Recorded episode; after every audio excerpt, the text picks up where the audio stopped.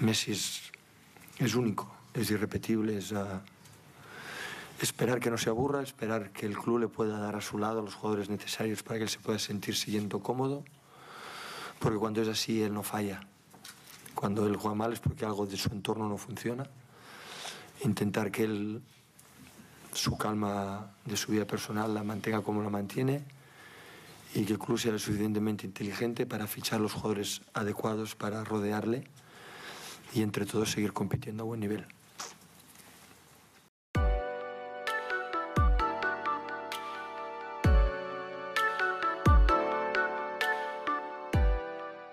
Muy buenos días a todos.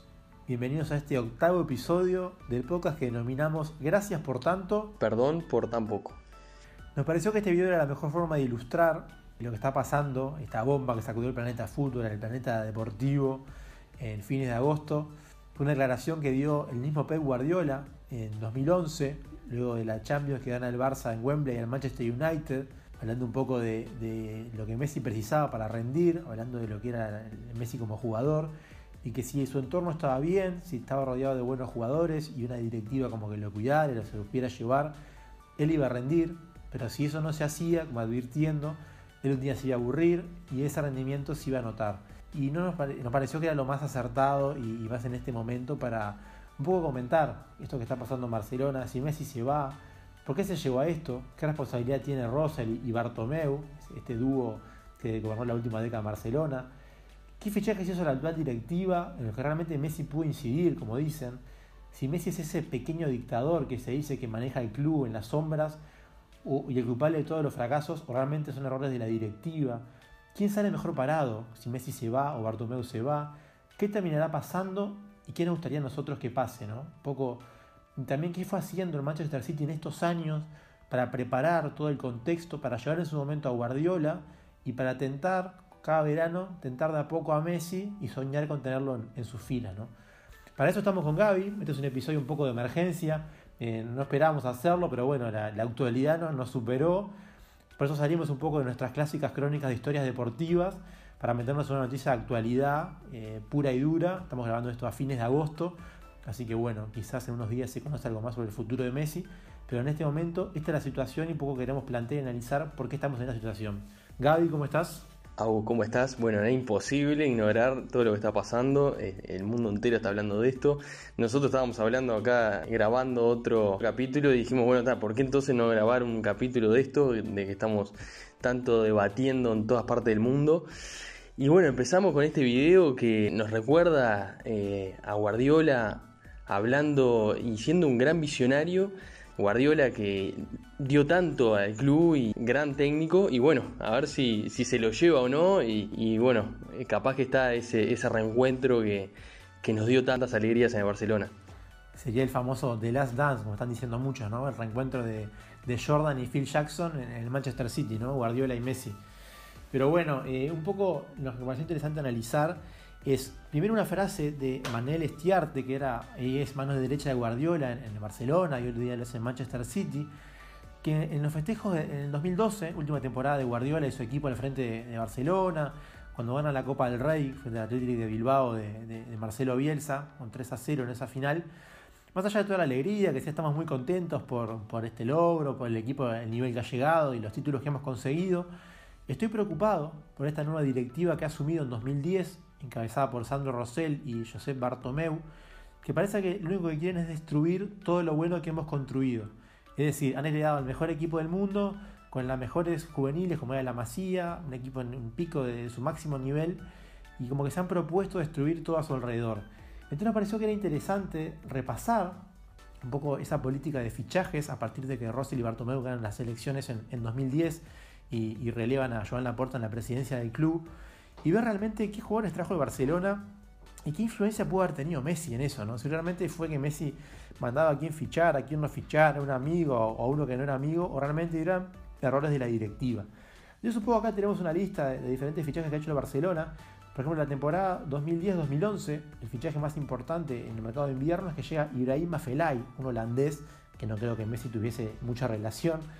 Para la siguiente temporada, que es la primera que está realmente Rosell y Bartomeu al mando, traen a Cesc Fábregas, que era un viejo amigo de Leo, ahí sí, de la juvenil de Barcelona, de la famosa generación del 87, junto a Piqué, Fábregas y Messi, eran los jóvenes del futuro que se decía en ese momento, que sí tiene una relación con Messi, sus mujeres se hicieron amigas, se conocían desde chicos los jugadores, y llegó Alexis Sánchez, también que hasta ese momento nadie dice que tiene una relación personal con Messi, y el juvenil Kiko Femenía, que venía de Alicante, quien tampoco parecía ser cercano a Messi. La temporada siguiente, 2012-2013, ya la primera sin Guardiola en Barcelona, llegan Jordi Alba, que es actual amigo de Leo, pero en ese momento no lo conocía, y el camerunés Alex Song del Arsenal, que tampoco parece ser un amigo muy cercano o que tuviese lazos por fuera con Messi. Temporada siguiente, 2013-2014, llega Neymar. Obviamente, como todos sabemos, termina siendo un gran amigo con Messi, hace un triplete muy bueno con Luis Suárez, pero hasta ese momento, más que admiración de Neymar hacia Messi, no había otra relación posible. Temporada siguiente, 2014-2015, llega Luis Suárez, obviamente actual amigo de Leo y muy cercano tanto a sus familias como ellos, pero hasta ese momento Suárez jugaba en el Liverpool, Messi en Barcelona, y solo se conocían en contados partidos entre sus selecciones, pero nada más. También llega Rakitic, Ter Stegen, Bravo y Vermaelen, todos sin relación previa, por lo menos pública, con Messi. Después siguen llegando otros jugadores como el francés Mathieu, Arda Turán, Alex Vidal, Umtiti, Silesen, en todas las temporadas siguientes, el cual ninguno parece ser realmente amigo de Messi o pedido por Messi. Si uno piensa en amigo de Messi, piensa en el Kun Agüero, en Di María, ese tipo de jugadores que Messi podría haber pedido o exigido que el Barça trajera, y no parece ser el caso, ¿no? Nos pareció muy bueno este análisis que hace Ángel Iturriaga, un doctor en historia y profesor en Twitter, que le hemos compartido también en nuestro Twitter, podcast GPT, donde analiza realmente si fue culpa de Messi o de la actual directiva esto que está pasando en el Barça, ¿no? Y un poco es un buen resumen de estos años de gestión de la directiva, ¿no? Sí, yo creo que es un gran resumen, Aus, y lo encontramos acá haciendo un poco de investigación. Y mucho se lo ha acusado a Messi en la Barcelona, pero también en la selección, de que manda desde el vestuario, de que tiene esa influencia, hasta a veces se lo acusa un poco negativa, de ir contra la directiva, contra técnicos, de que quiere mandar. Pero la verdad es que esos son falsos rumores, opiniones, y personalmente no lo comparto. Agus me ha dicho que tampoco, y él siempre ha demostrado en la cancha, y lo dice, yo he dado mucho en la cancha, y siempre se ha mantenido, digamos, distante con la actual directiva, con Bartomeu, pero siempre con respeto. Entonces, repasando este raconto que vimos, no vemos como que fuera algo cierto eso que se dice del pequeño dictador. Exactamente, y muchos quizás se preguntan cómo hizo Bartomeu para llegar a ser presidente de Barcelona, ¿no? Ya que se ve que su gestión no ha sido buena, la mayoría de los socios no está de acuerdo con él, y en su momento Bartomeu llega a presidir Barcelona, ya que él estaba, como comentamos, en la directiva de Sandro Rosell, que eran las elecciones en 2010, ya que el presidente Joan Laporta, muy exitoso y múltiple campeón con Guardiola y antes con Rijkaard, ya había sido presidente durante 2 mandatos y no podía aspirar a un tercero por un reglamento, un estatuto que hay en el club. Entonces Sandro Rosell, quien había estado en el Barcelona unos años y después había ido, se presenta como la oposición, termina ganando, pero luego termina yendo detenido cuando se da el fichaje de Neymar. En enero de 2014, Rosell es investigado por un pago de presuntas coimas al padre de Neymar y a su agente, que luego se comprueba. Neymar en su momento se anuncia con un fichaje de 57 millones de euros, pero luego se comprueba que se pagaron primas por más de 40 y 50, es decir, duplicando el valor con primas a su agente, a su padre, a su entorno, para poder hacerse con él. Sandro Rosell va a la cárcel, está unos años en la cárcel, procesado. Bartomeu es imputado, pero en ese momento se da la casualidad que el Barcelona de Luis Enrique, con la famosa MSN, en la temporada 2014-2015, gana el famoso triplete, con aquella final frente a la Juventus, que gana por 3-1 en Berlín, 2015, gana Liga, Champions y Copa, en junio y mayo-junio de 2015, y las elecciones son en julio de 2015, es decir, los socios estaban en plena ebullición, estaban con alegría a tope, con ese triplete, y bueno, y el que estaba como cara visible o en la junta era Bartomeu, y termina ganando con más del 50% de las elecciones, imponiéndose increíblemente, cuando uno veía la perspectiva, a Joan Laporta, el expresidente, que saca creo un 30% más o menos. Entonces un poco eso es como llega Bartomeu al equipo, y luego empieza a tomar decisiones. Su primera temporada al mando, como vemos, fueron fichajes bastante cuestionables, algunos brasileños desconocidos, que empezó a sospechar su procedencia, cuál era el objetivo real de traer esos fichajes, y ya se empieza a ver que después de esa Champions, la planificación deportiva del Barça no es buena. Se tienen 5 directores deportivos en esas 5 temporadas, es decir, un año venía uno, traía a sus jugadores, otro año venía otro, traía a otros, y Messi ya empezaba como a ver que el rumbo del equipo no era claro, ya empezaba a ver sus roces con Bartomeu en cada renovación de contrato. Él pedía que, bueno, en su momento se va a Neymar, después Messi quiere que lo traigan, no lo traen, traen a Griezmann y Griezmann no quiere venir, y al año siguiente lo van a buscar como desesperadamente para que venga. Ya el vestuario lo recibió medio como mirándolo de costado, dicen que Suárez y Messi no estaban muy contentos como que viniera, un jugador que antes medio que los había despreciado, como que ya había muchas cosas en el medio, grandes derrotas, ¿no? Como el 3-0 en Roma por la Champions, el 4-0 con Liverpool cuando quedan afuera, como varias cosas que llevan a Messi como que a colmar su paciencia, a ver que no había futuro, que era todo muy improvisado, y un poco se llega a donde estamos hoy. Es decir, no fue una casualidad, o esto no parece ser un capricho de Messi, o porque se comió 8 goles con el Bayern, como se puede decir, sino que es un proceso de varios años de incongruencias, de cosas mal hechas por la directiva que han llevado a esto, ¿no? Sí, claro, y como decís, hoy estamos en esta situación, tenemos esta bomba, pero si uno mira los últimos años, rápidamente podemos ver que se puede encontrar un origen a esto, se puede encontrar en estos últimos años, esos idas y vueltas, los jugadores que fueron pasando, algunas discrepancias entre jugadores, entre Messi, entre la directiva. Entonces no parece ser casualidad lo que está pasando, y no parece ser simplemente de que sacaron a Suárez entonces Messi se enojó, o porque no ganaron varias Champions en los últimos años. No va solamente por éxitos deportivos, hay una historia atrás. Exactamente, y eso nos lleva a la actualidad hoy en día y ver cuál es la situación, cuál parece ser la estrategia de Bartomeu. Y realmente ver si estuvieron bien en dejar ir a Suárez de esta manera, tras ser goleador histórico del Barça, llamarlo por teléfono. Inclusive la directiva no fue capaz de echarlo, sino que llamó a un director nuevo, a Ronald Koeman, ex gloria del club, ex jugador y campeón de la Champions en Wembley en el 92, un técnico que lleva 2 días en el club, a hacer el trabajo de llamar a Suárez, que ya parece como una falta de respeto, a una leyenda ya de Barcelona, para decirle que no va a ser tenido en cuenta, no tuvieron como el valor de hacerlo de frente. Y un poco ya muestra las formas quizás de esta directiva, y saca a relucir cómo son los manejos por delante y por detrás. Y también nos lleva a pensar en la estrategia de Bartomeu en este momento.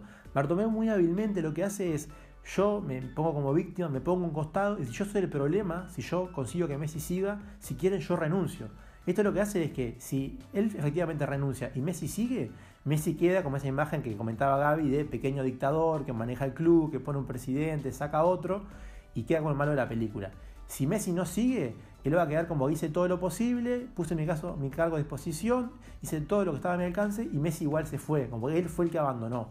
Es decir, le pasa la pelota a Messi, ¿no? Entonces ya como que es una estrategia bastante perversa la de Bartomeu, que muestra cuáles son sus fines, y como que siempre saldrá bien parado, ¿no? Obviamente es un poco lo que vemos de afuera, ¿no? Es un poco perverso, sí, Agus, como lo planteás. Y entonces nos lleva a pensar, bueno, Messi, Barcelona, fue su casa, siempre estuvo ahí, está desde los 12 años. Es muy curioso ver un caso así. Llegó a ser el mejor jugador del mundo, que es indiscutible hoy por hoy, todo lo que ha logrado.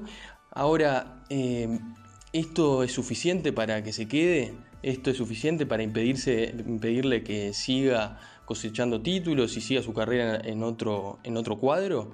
Parece ser que no lo es, y quién sabe, capaz que vuelve a su viejo amigo Guardiola. Exactamente, ahí donde aparecen las posibles novias, ¿no? Los posibles candidatos, y obviamente cuando uno ve el contrato que maneja Messi, lo que es su cláusula de rescisión, son pocos equipos los que pueden hacer frente con eso. Obviamente hablamos de Manchester City, de Guardiola y los petrodólares, hablamos del PSG también, se llegó a manejar la opción del Inter o de la Juventus en Italia, pero un poco lo que también nos interesaría contar es ¿por qué el Manchester City pica en punta y parece el favorito en el lugar para el que Messi va a ir? No es solo porque esté su amigo Agüero, o no es solo porque esté Guardiola, el técnico que mejor hizo rendir a Messi y del que tiene los mejores recuerdos, sino que el Manchester City hábilmente hace muchos años fue armando toda una estructura, es decir, imitando el modelo de Barcelona. En el año 2012 el City contrata a Ferran Soriano, que muchos lo recordarán por el libro que recomendamos en nuestro capítulo 5, La pelota no entra por azar, un libro muy interesante para conocer la filosofía de Barcelona y cómo manejar un club desde adentro.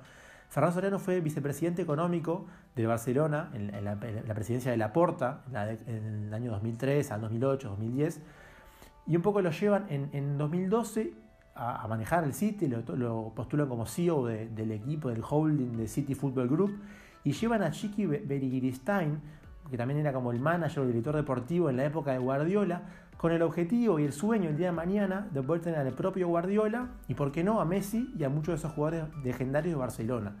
En 2012, el Guardiola se toma ese famoso año sabático, se va a vivir a Nueva York entre su última temporada en el Barça y su primera en el Bayern Múnich, y Txiki lo va a buscar a Guardiola con la esperanza de que pueda seguir su carrera en el Manchester City. Guardiola le comenta que finalmente decide aceptar la oferta del Bayern Múnich, estará allí un par de años, ganando ligas locales, pero no su ansiada Champions en el equipo alemán.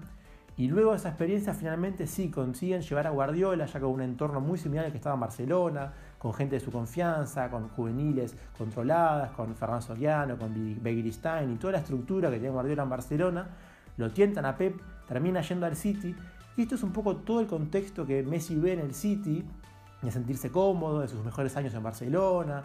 Es decir, desde la cabeza del City hasta el secretario técnico, al director deportivo, al técnico, hasta sus compañeros como Agüero y otros amigos como Tamendi de la selección, parece ser el entorno perfecto para Messi para recuperar y devolverle ese entorno y esa alegría que tuvo en la época de Barcelona de Guardiola, ¿no? Es como que el City hizo un trabajo de hormiga, obviamente hasta impensadamente hoy en día se le presenta la chance de tener a Messi, el mejor jugador del mundo y de la historia para algunos, ¿no? Sí, exacto, como decís, Abus, parece ser que el City sería como ese entorno perfecto y que encaja más en la actualidad de lo que está precisando Messi, y recuerdo lo que recién vimos que decía Guardiola hace unos años, a Messi hay que rodearlo bien, hay que cuidarlo, hay que estimularlo, y bueno, parece ser que Barcelona ya se quedó sin eso y está necesitando volver a eso que le daba Guardiola. Exactamente, recuerdo que Guardiola dijo, un día si no Messi se va a aburrir y se va a ir. Y en ese momento pensamos que era imposible, que ese día nunca iba a llegar. Bueno, finalmente ese día parece estar llegando increíblemente y Messi dejaría el Barcelona. Lo decimos en potencial todavía porque no está confirmado. Ha habido un cruce del famoso Burofax, que pasó a ser el tema más importante el domingo anterior en el mundo. Todos hablaban del famoso Burofax, casi al mismo nivel de la famosa servilleta en la que Messi firmó su primer contrato en el año 2000, cuando vino de Argentina. Y bueno, ahora nuestra idea es dar un poco nuestra opinión de primero qué creemos que va a pasar y segundo qué queremos que pase, ¿no? Por un lado la parte sentimental y de gusto y por otro lado la parte racional. Yo personalmente soy un gran admirador de Barcelona, de la escuela holandesa, de Cruyff, de Guardiola y obviamente un gran seguidor de Messi. Me encantaría que Messi siguiese en Barcelona, que cierre su carrera en Barcelona, como han hecho jugadores como Puyol o en otros equipos, Totti en la Roma, Ryan Giggs en el Manchester United, esos jugadores que son franquicia de un equipo para toda la vida.